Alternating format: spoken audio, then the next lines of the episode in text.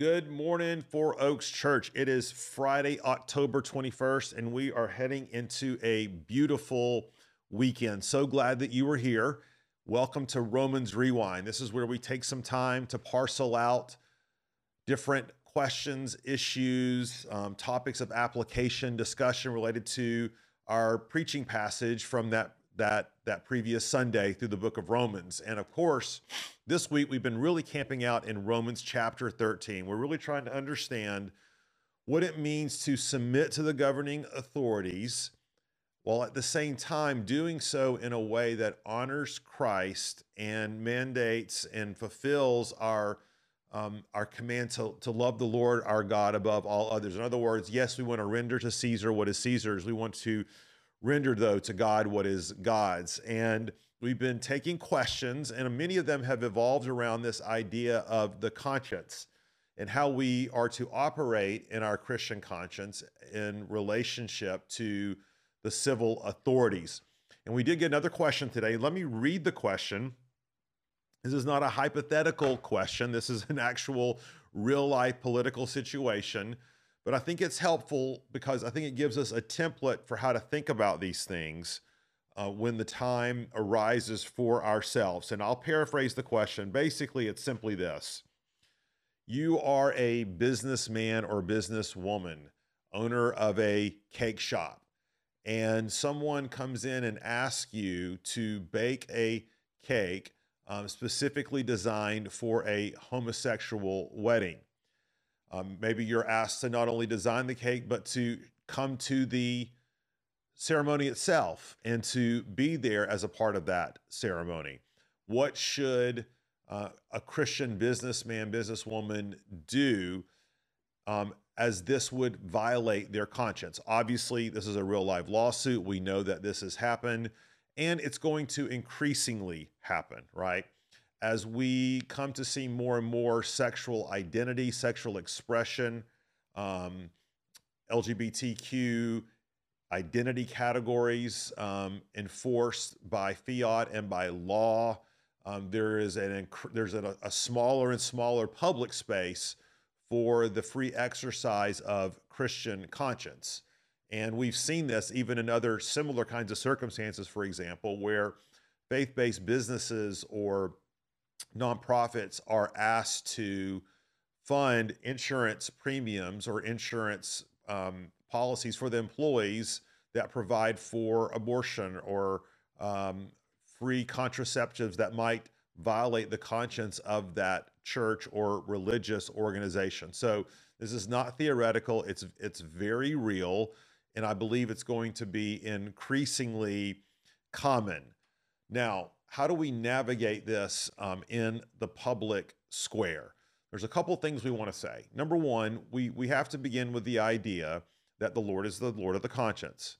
And for this business person to perform a duty or to attend this ceremony um, would be violating their conscience. I think we want to affirm because that is a conscience informed by the Word of God. The scriptures are very clear about the parameters around marriage, around this idea of heterosexual marriage, marriage being between one man and one woman. And that is not a reach to say that um, performing a duty or attending such a ceremony would violate that person's conscience. That is a that is a good and necessary inference from the clear teachings of Scripture. Now, you may also be faced with this. Maybe you're not a cake um, shop owner, but maybe you're invited to a um, same sex wedding and you're going to have to navigate the decision about whether to attend or not. Now, what we don't want to say is that automatically attending such a ceremony or baking such a cake would be sinful. Now, it could be, and very well might typically be. Are there certain examples or situations or contexts which may necessitate um, a person um, participating in such a thing. I, I don't want to speak in the in the realm of all possibilities. I do want to say, in a very general sense, I believe that to participate in such a thing would violate God's commands, God's scriptural commands, and the violation of conscience. I wouldn't want to say in every single possible situation um, would it do so, but I think as a general rule, we can say that. And again, this is going to be an, an increasingly common test of orthodoxy on our part um, as a as a Christian people, as a Christian church. Now, some might look at that and say, "Well, wait a minute. If you we know that that if that's if that's your view, Pastor Paul, um, don't we say the Bible also teaches that that that the the good gift of sex is to be confined to the covenantal marriage? What if there is sexual expression outside of the marriage, whether it's premarital sex or heterosexual adultery? Um, what if we know that's been the case, but we have two people who are getting married? What, what, what if they're not Christians at all? Would that not also be a violation of Christian conscience? And here's where I think there's a difference, okay? Marriage is what we would call a creation ordinance. It's an ordinance, it's a gift, it's an institution given not just to Christians, but to non Christians as well. And as such, um, simply affirming a um, a heterosexual marriage where maybe we don't know the people or maybe where they're uh, maybe they're non-christians. Why could we do that but not a homosexual marriage? It's simply because god has says marriage is good.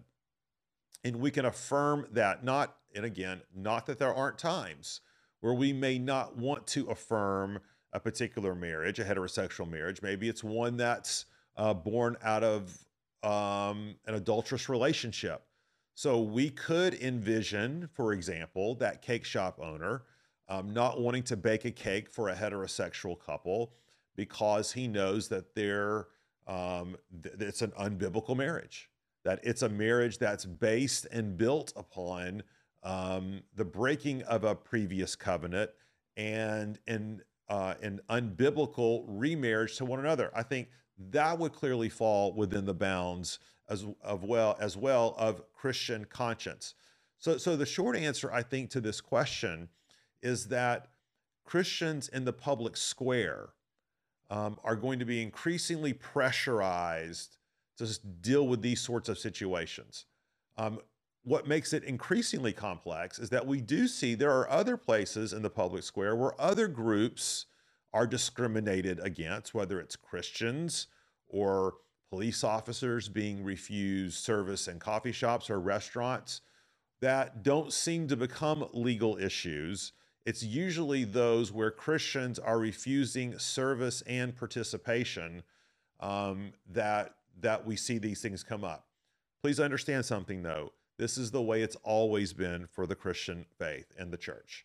When you go back to the book of Revelation, one of the primary forms of persecution that um, the church was facing at the time is that Christians, say there was a Christian fisherman, for example, and he was a part of a, in order to, to, to, practice his art, his profession of fishing, he had, he had to belong to the Fishermen's Guild in that particular city. But being a part of the guild meaning meant he had to pay homage to the god of the sea, Poseidon, for example.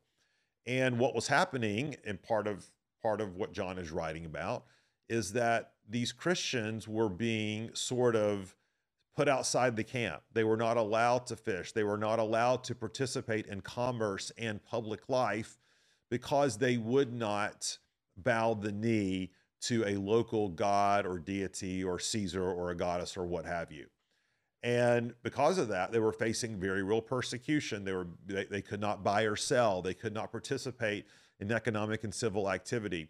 This is why it's so so important for Christians to think through the answer to these questions, our, our posture on them, because it will no longer be acceptable to be neutral.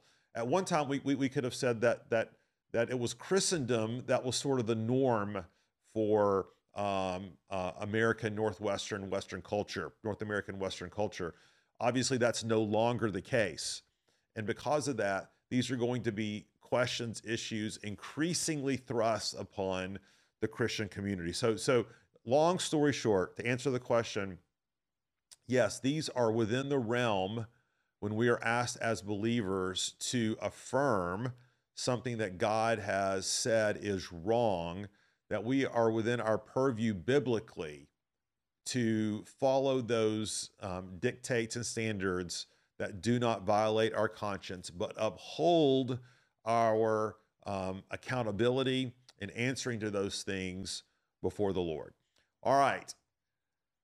This Sunday, um, Romans chapter 14, um, where interestingly enough, we're going to be again dealing with issues of conscience. What happens when Christians disagree with each other? And look forward to, to diving into that this Sunday and the next week with you. But for now, let me pray. Lord, go before us, give us wisdom, discernment. Lord, we want to be, we want, we do want to be innocent as as doves, but but but wise as as as serpents, as as discerning, Lord. We want to we want to not not to walk foolishly. We want to want to walk as those whose paths are illuminated by the Holy Spirit. And so, Father, we ask now that you would give us grace and wisdom to know how to do this. In Jesus' name we pray. Amen. Thanks, everybody. Have a great weekend.